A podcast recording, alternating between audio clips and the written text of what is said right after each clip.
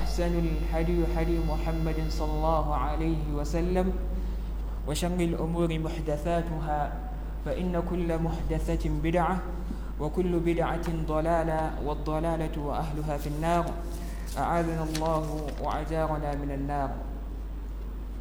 Afterwards, all the praises are for Allah subhanahu wa ta'ala. We seek His protection from harm and from isolation harm, from deception and from being deceived. We ask for Allah subhanahu wa ta'ala for the sincerity of our words and our intentions. We ask for Allah subhanahu wa ta'ala to make this our comment to be understood within the context. Inshallah, we are going to proceed with our session of Sunan Abi Dawud. If you can remember, we are still discussing on the topic that is talking about the issue of Ada'ul-Hajah. That is the issue that is talking about easing oneself. That is sanitization of body and purification. So if you can remember, we stopped at Hadith 10 of this book of Sunan Abi Dawud. We are going to proceed with the Hadith number 11. حدثنا محمد بن يحيى حدثنا محمد بن يحيى بن فارس قال حدثنا سفوان بن عيسى عن الحسن بن ذكوان عن مروان الأصفر قال that Muhammad bin Yahya narrated to us. He said that Safwan bin Isa has narrated to us from the authority of Al-Hasan bin Zakwan, from the authority of Marwan al Asfar. Marwan al Asfar was among the Tabi'een. He just lived after the time of the Sahaba, or within the time of the Sahaba. He did not saw the Rasulullah sallallahu alaihi wasallam, but he met some of the companions of the Rasul sallallahu alaihi wasallam. رَأَيْتُ ابْنَ عُمَرَ أَنَاكَ رَاحِلَتَهُ.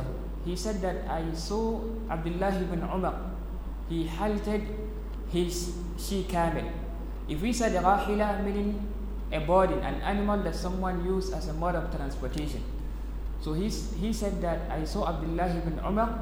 He kneeled his animal. That is, he drew down his animal to sat on its knees.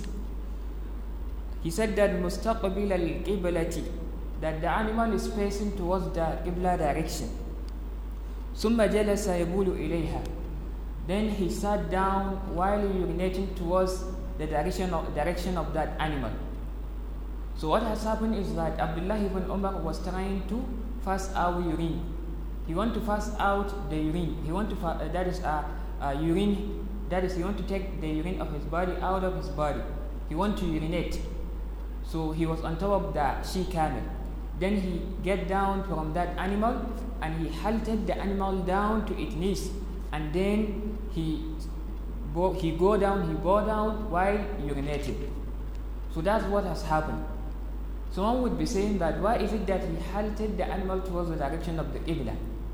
Then we would say that is the reason why Abdullah ibn Umar tried to put the animal to cover his direction to the Qibla. So we make mention it is not required for you to urinate, that is, while facing towards the direction of the Qibla in the washroom. It is not allowed, it is forbidden, unless if there is any barrier that can protect you with the Qibla. فَقُلْتُ, then I said, Ya Aba Abdurrahman, O you the father of Abdurrahman, meaning he called the attention of Abdullah ibn Umar. أَلَيْسَ قَدْ نُهِيَ عَنْ هَذَا, even this was being forbidden, that is, aren't the Rasul forbidding this your action, that is urinating while facing the Qibla direction? قَالَ بَلَى. He said, indeed. He said, why not? إِنَّمَا نُحِيَ عَنْ ذَلِكَ فِي الْفَضَاءِ. But it was been forbidden when it is in a kind of surrounding or compound. So when you are at the outskirts of the house, when you are at the outskirts of the, that is, of the home, when you are in the field, you cannot face the Qibla, or to turn, that is, to make the Qibla at your back. It is forbidden. When you are taking out urine, or you are fasting out excreta. So, but if it is inside washroom, there is rukhsa on that. There is an excuse. You can make the urination while facing the Qibla, or making the Qibla at your back. So That's what Abdullah ibn Umar was informing him. He said that yes, indeed, it was been forbidden, but when it is in the field. If you are in the field, a field where there is no wall, no building, so you cannot perform the urination while facing the Qibla.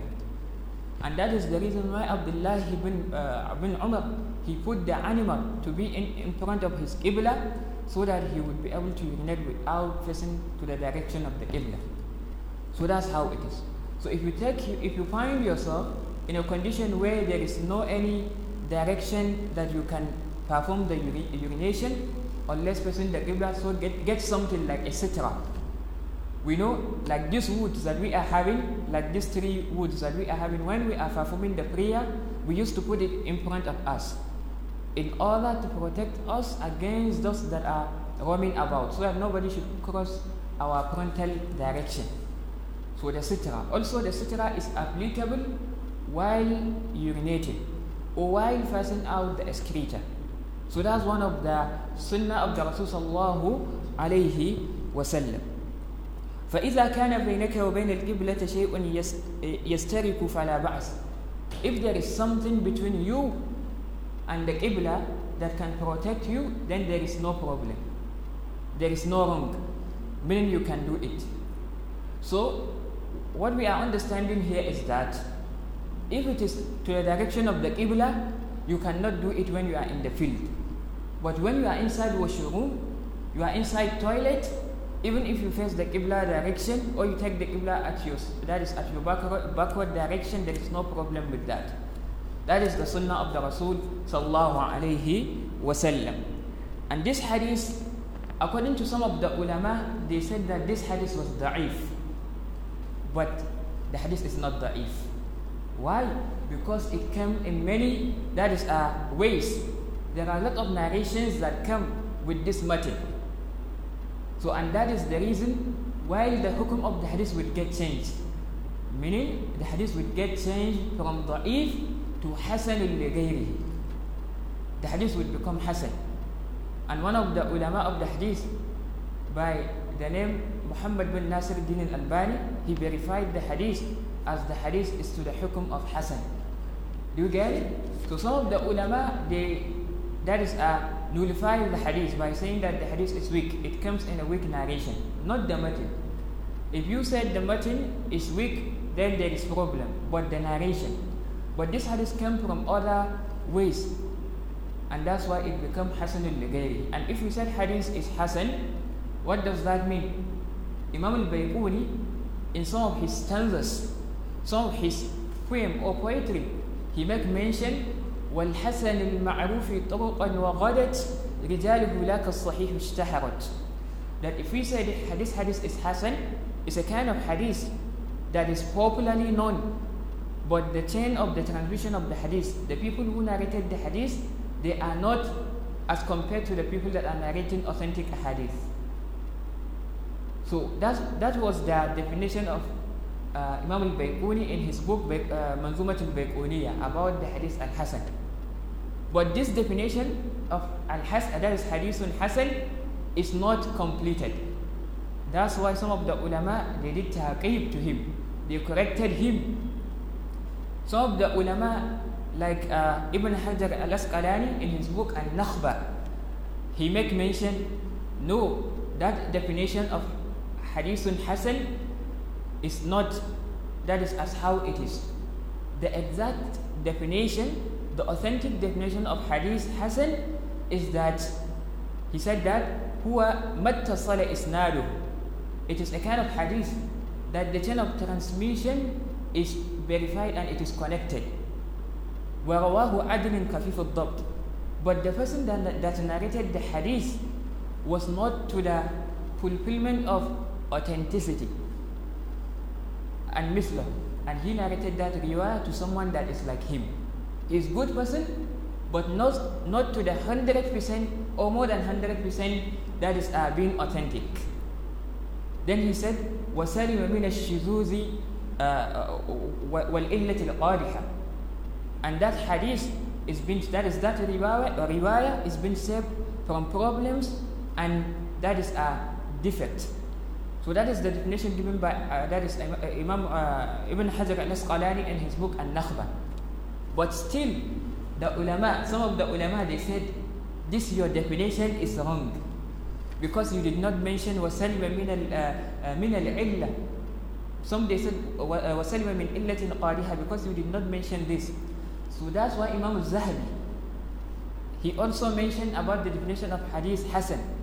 He said that, and if you said hadith Hasan, he said that هُوَ مَرْتَفَعَ مِنْ مَكَانَةِ الضَّعِيفَةِ وَلَمْ يَبْلَغَ مَرْتَبَةِ الصِّحَّةِ. He said that هُوَ مَا كَانَ قَدْ ارْتَفَعَ مِنْ مَرْتَبَةٍ ضَعِيفَةٍ, in one of the riwayah or one of the narration, and it is not to the level of as-sihha, meaning the hadith Hasan is a kind of hadith that is beyond the level of weak, meaning the hadith that is beyond the level of da'if, but that hadith is not up to the level of authentic. So it is between two junction, between two points. The hadith is not da'if and the hadith is not sahih, so the hadith is in the middle. So that hadith would be considered as Hasan. That's why I mentioned some of the ulama, they said this hadith is da'if, but some of the ulama, they said this hadith is Hasan. So which one is the most authentic saying? The most authentic saying is that this hadith is Hasan, because Imam al-Bayhaqi narrated this hadith in his book, of hadith. He narrated the hadith 92. And also Abi Dawud make mention regarding this hadith, as he narrated the hadith 11 also. And also Ibn Khuzayma in his Sahih, he narrated this hadith number 60. And also Imam Daraqutni narrated this hadith in his book hadith 58. Who is Imam Daraqutni? Imam Daraqutni was among the authentic ulama that are having narrations of the hadith. He was among the ulama of hadith. He reached to the level that he can listen from two languages, and he can write with his left hand and with his right hand. Suppose, let me give an example. You would be speaking to him, you can be speaking to him with Hindi and Kannada, and he would be writing Hindi with right hand and writing the Kannada with left hand. So this is the kind of gift that Allah SWT has blessed Imam Daraqutni. He never carry book. He did not carry a book while giving, that is the dirasa. His student, the student that learned from Imam Daraqutni, they said they never seen him. They did not get to the chance that they saw Imam Daraqutni while teaching the student. He held a book. All what he is mentioning is off head, is from the brain without carrying the book. So according to the knowledge we know, the knowledge that you put in your brain is much more preferred than carrying a book. That's why we said memorizing the Quran is much more better than just mastering the recitation of the Quran by the book. Do you get it? One of the ulama that Allah SWT blessed them with this kind of gift is Sheikh Amin al-Shanqiti. He just give anything off hand, that is off head, from his brain directly. So Allah Musta'al. So that's why the ulama, they said, if Imam Daraqutni mentioned that this hadith is da'if, we would consider this hadith is da'if. So because Imam Daraqutni narrated this hadith, Imam al-Bayhaqi narrated this hadith, wal-Hakim, and also Imam al-Hakim al-Naysaburi narrated this hadith in his book Al-Mustadrak. So you see, the hadith come from many ways. And also Imam al-Hakim narrated this hadith based on the ala shart al-Bukhari, based on the rules and regulation given by Imam al-Bukhari. ووافقه الزهبي, and Imam Zahabi, that is get affirmed to, that is Imam al-Hakim al-Naysaburi. وحسنه الحازمي, Imam al-Hazami also verified the hadith that it is Hasan in his book Al-I'tibaru fi al-Nasik wal-Mansuk min al-Akhbar. And also there are many ulama that they verified that this hadith is Hasan. The next hadith, Bab al-Rukhsat fi dhalik, the Bab that is talking about excuse in passing out urine if someone faces the Qibla. Haddathana Abdullah ibn Maslama al Maliki. Abdullah ibn Maslama narrated to us from Malik. Who is Malik? That is Imam Malik ibn Anas, Imam Dar al-Hijra. He was among the four ulama of the school of thought. we know we are having four A'immah of the Mazhab. Imam Abu Hanifata al-Nu'man ibn Thabit rahimahullah. We have his student Imam Malik ibn Anas, Imam al-Hijra rahimahullah. We have Imam al-Shafi'i, Abu Idris al Shafi'i rahimahullah, and we have Imam Ahmad ibn Hanbal rahimahullah. So this hadith was from the riwayah of Malik, Imam Malik ibn Anas. He said that, and Yahya ibn Sa'id, from Yahya ibn Sa'id. Yahya ibn Sa'id was among the ulama that taught Imam Malik ibn Anas and Muhammad ibn Yahya ibn Hibban. From Muhammad ibn Yahya ibn Hibban and ammihi, from his uncle, Wasi' ibn Hibban, Wasi' ibn Hibban. That is the name of the uncle of Ibn Hibban, Yahya ibn Hibban. And Abdullah ibn Umar, from Abdullah ibn Umar. Abdullah ibn Umar was among the Sahaba. Qala, he said. Before we get to the hadith, someone would be saying, why is it that we keep mentioning haddathana, haddathana, haddathana? What is the importance of haddathana, haddathana? Then we would go back to the saying of Imam Shafi'i. He said that كل علم سوى القرآن مشغلة إلا الحديث وعلم الفقه في الدين والعلم هو ما قد كان فيه حدثنا وما سوى ذاك وسوسة الشياطين. He said كل علم سوى القرآن مشغلة. Any kind of knowledge beside the knowledge of the Quran is business. It's a kind of time wasted.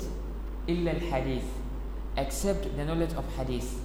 وَالْفِقْهُ فِي الدِّينِ, and the knowledge of the jurisprudence in terms of the religious matters. Then he said, وَالْعِلْمُ هُوَ مَا قَدْ كَانَ فِيهِ حَدَّثَنَا. Knowledge is that which contains حَدَّثَنَا.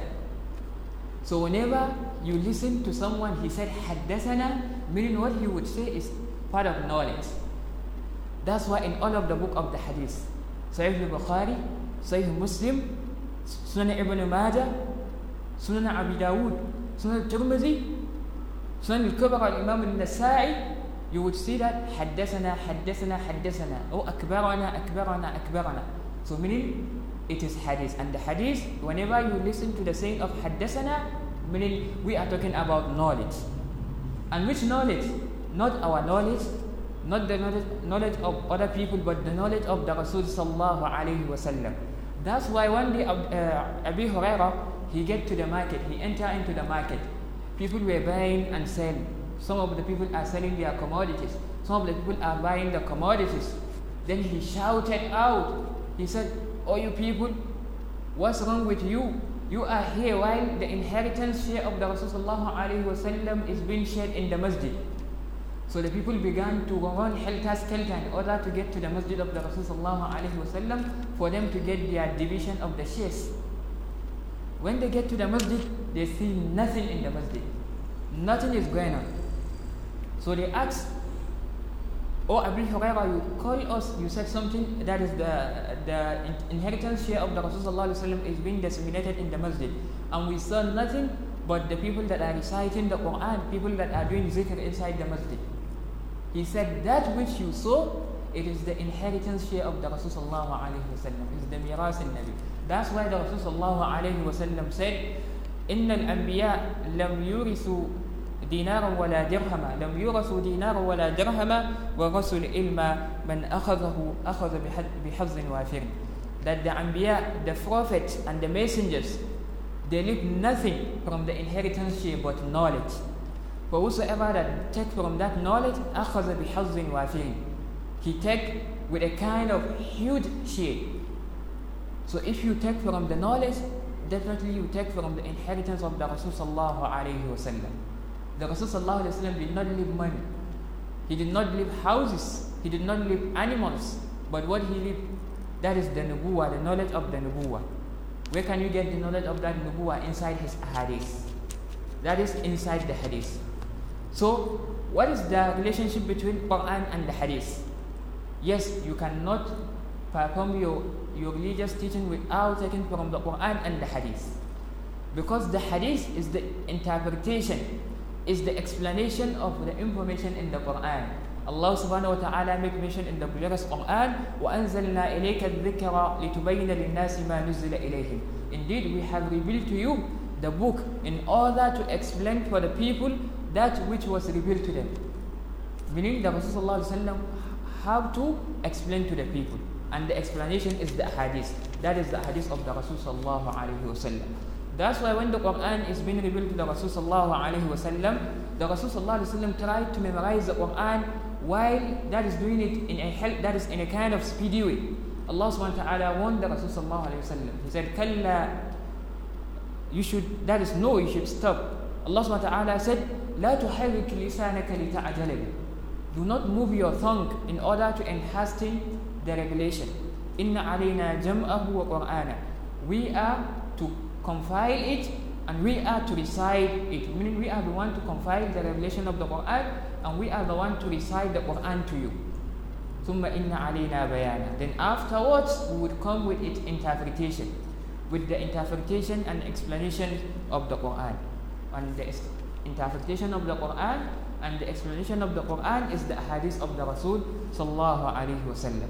So let's go back to the saying of Imam al-Shafi'i. He said, وَالْعِلْمُ هُوَ مَا كَانَ فِيهِ حَدَّثَنَا. The knowledge is anything that contains حَدَّثَنَا. وَمَا سِوَى ذَاكَ. And what is beyond this? Anything that is except the hadith of the Rasul sallallahu alayhi wa sallam. He said that وَسْوَسَةُ الشَّيَاطِينِ. It is the inspiration of devil, inspiration of shaitan. So there is no any knowledge that is to be conferred with the ahadith of the Rasul sallallahu alayhi wa sallam. So that's one of the issues related to the importance aspect of the ahadith. That's why one of the righteous predecessors is saying that كان القرآن يحتاج إلى الحديث أكثر مما كان الحديث يحتاج إلى القرآن. The Quran is more in need of the ahadith more than how the ahadith are in need of the Quran. Why? Because the ahadith are the explanation and the interpretation of the Quran. So, meaning the information in the Quran are just like theories, are just like text. The expanding of the text comes from the hadith of the Rasul sallallahu alayhi wa sallam. There is ayah in the Quran about the incident of the Ghazwat Badr. Allah subhanahu wa ta'ala said, وَرَكْبُ أَسْفَلَ مِنْكُمْ. رَكْبُ أَسْفَلَ مِنْكُمْ. That is, the caravan is below you. So, who is the caravan? How can you know who is that caravan? Allah subhanahu wa ta'ala just say, وَرَكِبُوا أَسْفَلَ مِنْكُمْ, until you go back to the hadith of the Rasul sallallahu alayhi wa sallam. And the Rasul sallallahu alayhi wa sallam explained, Rakabu is Abu Sufyan. We know what has happened.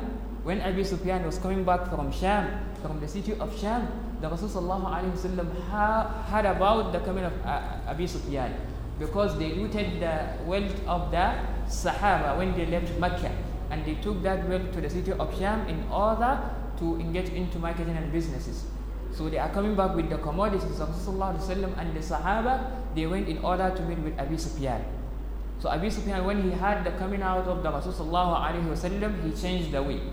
While the people of the Mecca, they come out in order to defend Abu Sufyan against that is against the expedition of the Rasul sallallahu alayhi wa sallam and his companions.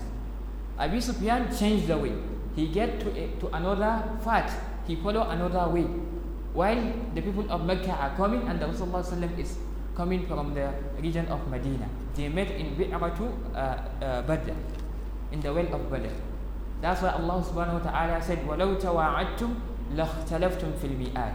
If you could have made a promise that you would meet in order to, that is to fight each other, like talaftum fil mi'ad, you would have opposed that promise.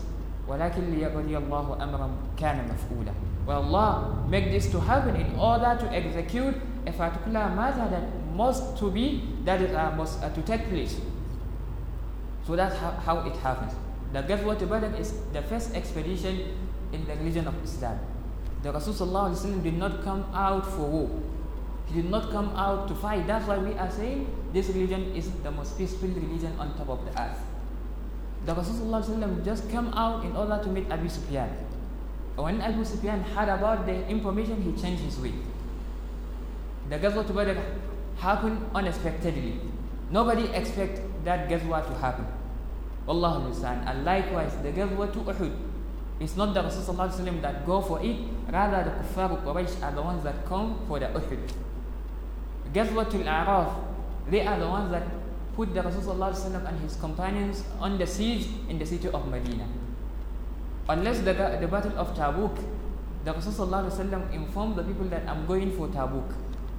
And even for that, he is not the person that started, that is the expedition of Tabuk. Rather, the people, that is the Kuffar in Tabuk, they are the one that decided to wage the war against the Sahaba and the Rasulullah. So that's how it is.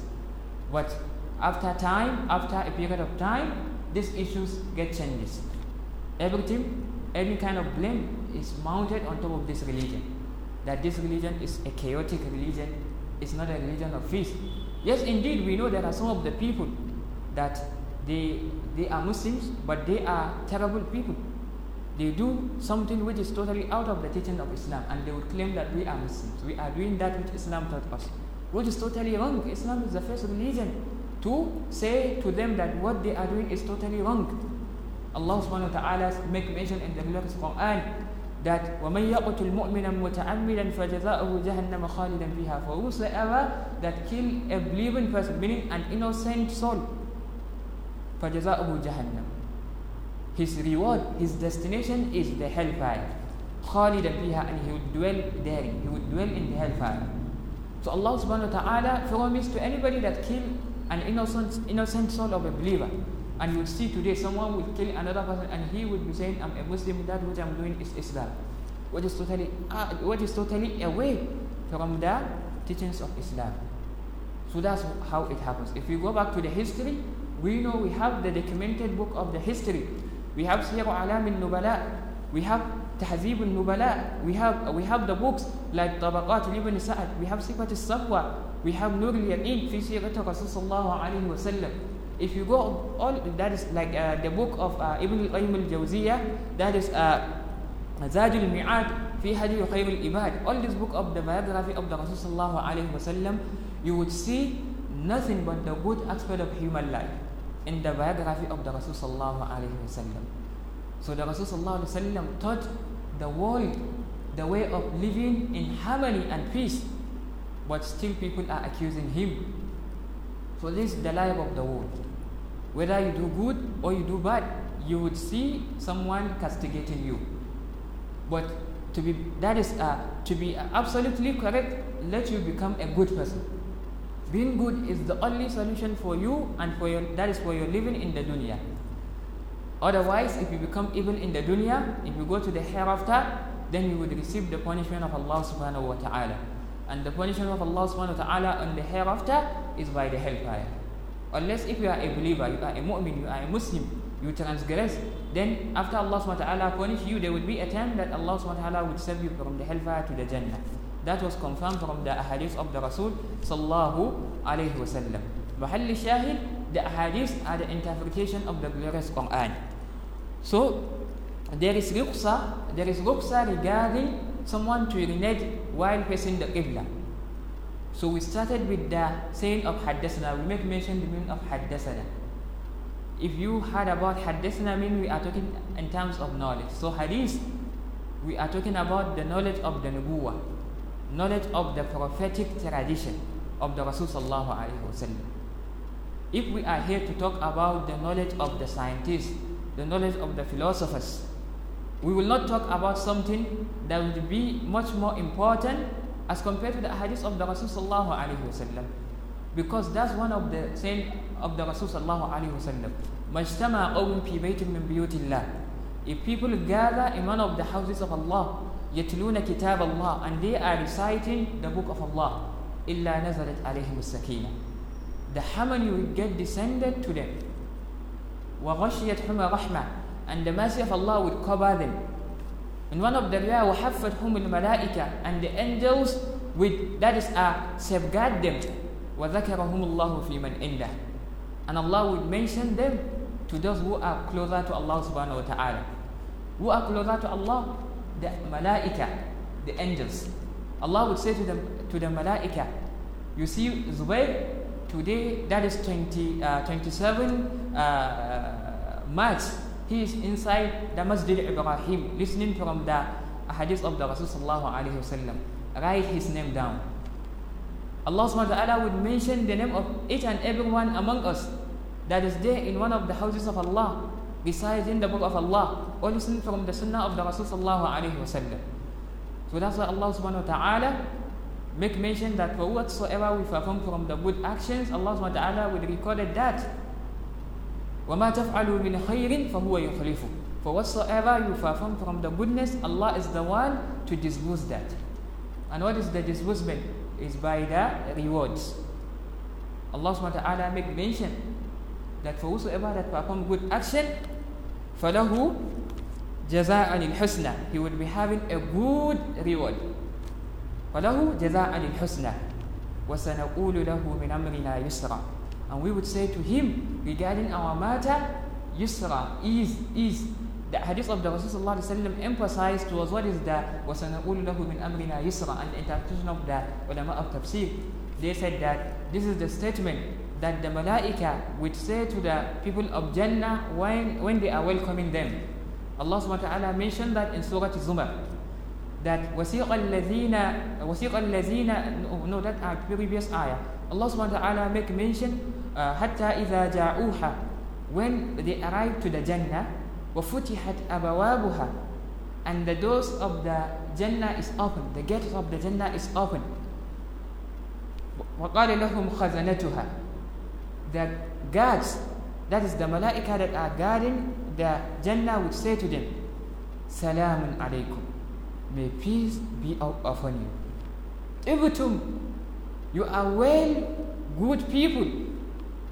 Ibtum fadkhuluha khalidin, enter into it and you would dwell therein. So this is the statement that the people, that is the people of Jannah would receive from the malaika on the day of Qiyamah. When the gate of the Jannah is open, the people come towards the Jannah. The malaika, they would welcome the people. They would say, Ibtum, you are well established people. You are people of exotic living. Fadkhuluha, enter into Jannah directly. وَدُخُلُوهَا خَالِدِينَ, enter into it directly and you will dwell in that is in the Jannah. Meaning if you enter into this Jannah, you will not come out. You will live forever, no death. You will not die into it. You will not die in Jannah. So this is that وَسَنَقُولُ لَهُ مِنْ أَمْرِنَا يُسْرًا. We would say unto them, ease from our matters. So Allahu musta'an. The hadith of the Rasulullah comprises these terms, these issues related to the knowledge. Now, so Muhammad bin Yahya narrated to us, bin Farisin, that is Muhammad bin Yahya and Abdullah ibn Maslama, from the riwayah of Abdullah ibn Maslama, and Malik from the authority of Imam Malik ibn Anas, and Yahya ibn Sa'id from the riwayah of Yahya ibn Sa'id, and Muhammad bin Yahya ibn Hibban from the riwayah of Muhammad bin Yahya ibn Hibban, and ammihi from his uncle Wasi' ibn Hibban, he was among the tabi'in, and Abdullah ibn Umar from the riwayah of Abdullah ibn Umar. Abdullah was the son of Umar ibn al-Khattab, that is a brother to Hafsa. Hafsa was the wife of the Rasul sallallahu alayhi wa sallam. His father was Umar ibn al-Khattab, among the 4 Khulafa al-Rashidin, and also he was among the Al-Ashra Al-Mubashirin Bil-Jannah, those 10 people that Allah subhanahu wa ta'ala has rewarded them with Jannah. Allah subhanahu wa ta'ala gave them the certification of Jannah since when they are alive. So that is the portion of the legacy of Umar ibn al-Khattab, the father of Abdullah ibn Umar. Abdullah ibn Umar was saying, لَقَدْ ارْتَقَيْتُ عَلَى ظَهْرِ الْبَيْتَ, one day I climbed on top of the home, meaning I climbed on top of the house of the Rasul sallallahu alayhi wa sallam. فَرَأَيْتَ رَسُولَ اللَّهِ sallallahu alayhi wa sallam, then I saw the Rasul sallallahu alayhi wa sallam عَلَى لَبْنَتَيْنِ مُسْتَقْبِلِ بَيْتِ الْمَقْدِسِ لِحَاجَتِهِ. He was inside 2 barriers, inside 2 walls, meaning he is inside washroom. يَقْدِي حَاجَتَهُ, he is fasting his matters of ease, meaning he is urinating. مستقبل بيت المقدس, in one of the riwayah, مستقبل بيت المقدس لحاجته, he passed towards the direction of بيت المقدس for his matter. So what is indicating here? Abdullah ibn Umar, he said the Rasulullah is facing the Qibla. At that time the Qibla is at the بيت المقدس before it gets changed to Masjid al-Haram. Allah subhanahu wa ta'ala mentioned in Surah Al-Baqarah, قَدْ نَرَى تَقَلُّبَ وَجْهِكَ فِي السَّمَاءِ فَلَنُوَلِّيَنَّكَ قِبْلَةً تَرْضَاهَا فَوَلِّ وَجْهَكَ شَطْرَ الْمَسْجِدِ الْحَرَامِ. Allah subhanahu wa ta'ala also mentioned in the next ayah, وَحَيْثُمَا كُنْتُمْ فَوَلُّوا وُجُوهَكُمْ شَطْرَهُ. So regarding the exchange of the Qibla, before the Qibla is in the Bayt al-Maqdis, and Allah changed it towards the Masjid al-Haram. The Masjid, that is the Holy Masjid. That is the Masjid that contained the Kaaba. So the Rasul sallallahu alaihi wasallam was facing towards the Qibla when the Qibla is at the direction of Bayt al-Maqdis. So we mentioned facing the Qibla is forbidden with urination. So why is it that the Rasul sallallahu alaihi wasallam is facing the Qibla? Then we have to go back to the narration. Abdullah, he said that the Rasul sallallahu alaihi wasallam is easing himself inside washroom. Inside washroom. So if you are inside washroom, you can ease yourself, whether it is Qibla or that is you made the Qibla at your back, in any direction, because there are buildings that block you from the direction of the Qibla. Do you get the point? None. So that's how it is. Abdullah ibn Umar narrated that one day he climbed on top of the house of Hafsa, that is the house of the Rasul sallallahu alaihi wasallam. Momentarily he saw the Rasul sallallahu alaihi wasallam inside washroom, because the house of Hafsa was a kind of stage building. So when you get to the top direction, so you know the washroom would be at the down position. So he saw the Rasul sallallahu alaihi wasallam easing himself, and he saw the Rasul sallallahu alaihi wasallam is facing towards the direction of the Qibla. So this indicated if you are inside the washroom, there is no problem, there is no wrong, you can face the Qibla also. But if it is in the field, in outside the surrounding, you have to avoid the Qibla. Do not face the Qibla, or to make the Qibla that is in your back, but rather Shariqu or Gharibu. You have to turn from the, that is whether north direction or any direction beside the Qibla, that is in easing yourself in the surrounding or in the field. So Allahul Musta'an. The next hadith in the subtopic, حدثنا محمد بن بشار. محمد بن بشار narrated to us, قال حدثنا وحب بن جرير. He said that Wahab bin Jarir narrated to us, Haddasana Abi, my father narrated to me, Sami'tu Muhammad bin Ishaq, we had that, that is Sami'tu Muhammad bin Ishaq, I had Muhammad bin Ishaq saying, Yuhaddathu an Aban bin Salih. He is narrating a riwayah from Aban bin Salih, and Mujahid from Mujahid. Mujahid was once a student of Abdullah ibn Abbas. And Jabir bin Abdullah, Mujahid narrated a riwayah from Jabir bin Abdullah. Jabir bin Abdullah was among the Sahaba. He was among the companions of the Rasul sallallahu alaihi wasallam. His father died in the battle of Badr. Allah subhanahu wa ta'ala revealed an ayah about the father of Jabir bin Abdullah.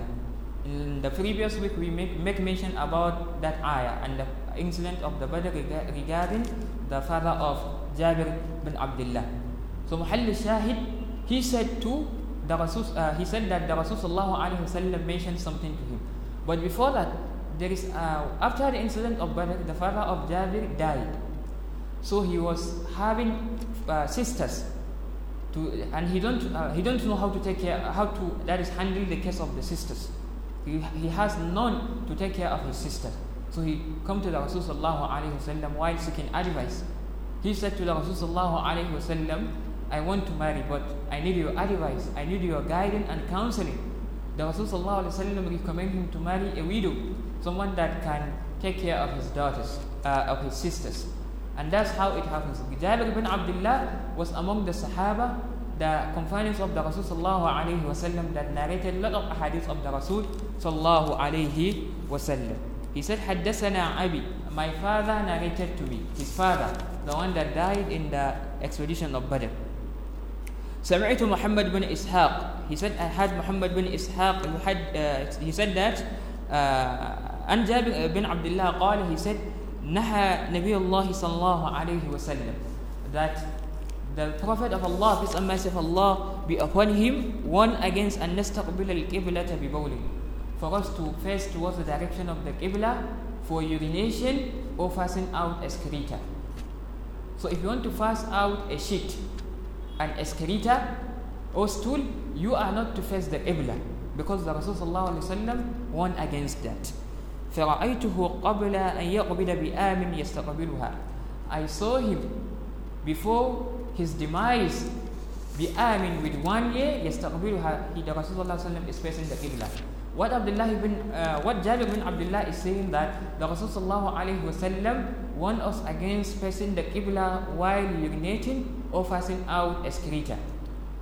But a year before the demise of the Rasul sallallahu alaihi wasallam, before the death of the Rasul sallallahu alaihi wasallam, I saw him urinating, or I saw him easing himself while facing the qibla. So how can we understand this hadith? We have to relate the hadith with the previous hadith, with the hadith of Abdullah ibn Umar. Then we will understand the hadith. Meaning that Rasulullah ﷺ is easing himself towards the qibla while inside, that is the washroom. So if it is inside the washroom, then there is no problem, you can face the qibla. But at the field outside, you cannot face the qibla. And this narration was a narration that Jabir bin Abdullah narrated, that is after the demise of the Rasul sallallahu alaihi wasallam. He mentioned about this incident that happened a year before the demise of the Rasul sallallahu alaihi wasallam, meaning a time later to the life of the Rasul sallallahu alaihi wasallam. So in the beginning, they don't have washrooms, because we read about the hadith of Abi Musa, Abi Ayyub al-Ansari last week. We mentioned about that hadith. When they went to the Sham, they discovered that the washroom were built. In the Medina at that moment, in the beginning, they don't have washroom. They are easing themselves at the outskirts, in the field. But later, after the technology that is get evolved, they have the idea of building washrooms. Instead of easing yourself in the surrounding, in the forest, in the bush, so why can't you build the washroom? So they decided to build the washroom. So when the washrooms get built, the toilets get built in the city of Medina, the Rasul sallallahu alaihi wasallam decided to be easing himself, whether facing the qibla or in any other direction. So that's what the hadith is saying. That is hadith 13 from this riwayah. So the next hadith is about Bab Kayfa Takashuf Inda al-Haja. That is the chapter that is talking about how can someone expose himself while easing himself. How can you open your cloth? If you want to urinate or you want to pass out excreta, how can you remove your clothes? How can you remove your trouser? So حدثنا زهير بن حرب قال حدثنا وكيع عن الأعمش. Imam Waki' bin Jarrah narrated to us a riwayah from Imam al-A'mash, Rajulin an Ibn Umar, from one person, from the riwayah of Abdullah ibn Umar, anna an-Nabi sallallahu alayhi wa sallam kana idha arada hajatan, the Rasul sallallahu alayhi wa sallam, whenever he want to ease himself, la yarfa'u thawbahu hatta yadunwa min al-amr. He is not taking away his clothing until he come closer to the compound, until he get closer to the ground. So the Rasul sallallahu alaihi wasallam is not untied. He is not untying his trouser. He is not removing his clothing until when he get down to the earth. So what you would see some of the people, since when they are standing, they are in the standing posture, in the standing position, they will just remove their trouser. So this is not the sunnah. The sunnah is when you go down, then you can remove your trouser. Most especially the women. Some of the women also, they don't take care of these matters. She would just expose her body since from the standing position, and she would start urinating. While she's supposed to get down to the earth, then she should start with the urination. Then she should remove her clothing and urinate. So that's how the sunnah is. You should not urinate while standing. Yes, there is no problem. You can urinate while standing. It was narrated. Even the Rasul sallallahu alaihi wasallam was once narrated that he performed the urination while standing, but it is in a kind of condition. The Rasul sallallahu alaihi wasallam went to bisatati qawmi, a kind of place where the people are disposing their waste materials. So when the Rasul sallallahu alaihi wasallam get to that particular location, because the place is not pure. So the Rasul sallallahu alaihi wasallam decided to ease himself while standing, not going down or not closer to the earth. He urinated while in the standing posture, while in the standing position. So if you see someone urinating in standing position, there is no problem. The Rasul sallallahu alaihi wasallam also did that, but on condition. But what you are supposed to do, what is the sunnah, is for you to go down, then remove your clothing and ease yourself. So this is the logic. This is the sunnah of the Rasul sallallahu alayhi wa sallam. Qala Abu Dawud make mention, Rawahu Abdussalam bin Harb bin al-A'mash. Abdussalam bin Harb narrated this hadith also from Imam al-A'mash and Anas bin Malik from the riwayah of Anas bin Malik. So that riwayah that comes from Abdussalam from the riwayah of A'mash from the riwayah of that is Anas bin Malik is the riwayah that some of the people consider as the riwayah that is da'ifah. But the previous riwayah that we make mention, that narration is, that is riwayah hasana. The hadith is hasanul lighairi. So there is no problem with that. So suppose if like this hadith come as sahih, meaning the hadith is authentic, it's absolutely sahih. So urinating while going towards the earth would be compulsory. So the reason why it was said that it is not compulsory that you must urinate down to the earth is because the hadith that come about this narration, that discuss about this narration, is hadith that is having some of the weaknesses. It is not up to the level of sihha. The hadith is hasan. Previously, in the beginning of the session, we mentioned what is hadith sahih and hadith hasan. Imam al-Bayquni in his Manzumat al-Baykuniya, he mentioned about the terminology, the definition of hadith al-hasan. He said, وَالْحَسَنُ الْمَعْرُوفِ طَرْقًا وَغَدَتْ رِجَالُهُ لَكَ الصَّحِيحُ اشْتَهَرَتْ. That a hadith hasan is a popularly known hadith, but the men that narrated that hadith, they are not as authentic as the people that are narrating authentic hadith. So we mentioned Ibn Hajar do istidrak for him, and also Imam Zahabi did istidrak for him, that definition of like the definition given by Imam al-Bayquni in his Manzumat al-Baykuniya is not completed definition. Imam Ibn Hajar, he mentioned al-hadithu hasan huwa mattasala isnaduhu wa rawahu adlin khafif ad-dabti min mithlihi min ghayri shuzuzin wala illa. So that is the definition given by that is Ibn Hajar. Imam al-Zahabi mentioned the hadith hasan is a kind of hadith martafa'a من منزلة الضعف ولم يبلغ منزلة الصحة. It's a hadith that is beyond the level of da'if, beyond the level of weakness, but it does not live to the level of authenticity. So that is hadith hasan. Wallahu musta'an. So to understand the original definition of hadith hasan, we have to compile the definition given by Imam al-Zahabi, Ibn Hajar Al-Asqalani, the definition given by Imam Bukhari, Imam Muslim, and the definition given by that is Imam al-Bayquni. By that we will be able to understand that is the meaning of hadith hasan. And one of the that is basic that is definition is the one that Sheikh Muhammad bin Salih al-Usaymin make mention about the meaning of riwayah, that is meaning of hadith hasan, and that which was given by Imam Nasir din al-Albani. And also Sheikh bin Baz also has a riwayah that has a narration, he has a kind of explanation related to the mustalah al-hadith, the issue regarding mustalah al-hadith. He mentioned about the exact meaning of hadith hasan. Wallahu musta'an. Due to the time limitation, I think we can stop here. Can we stop here, or we proceed?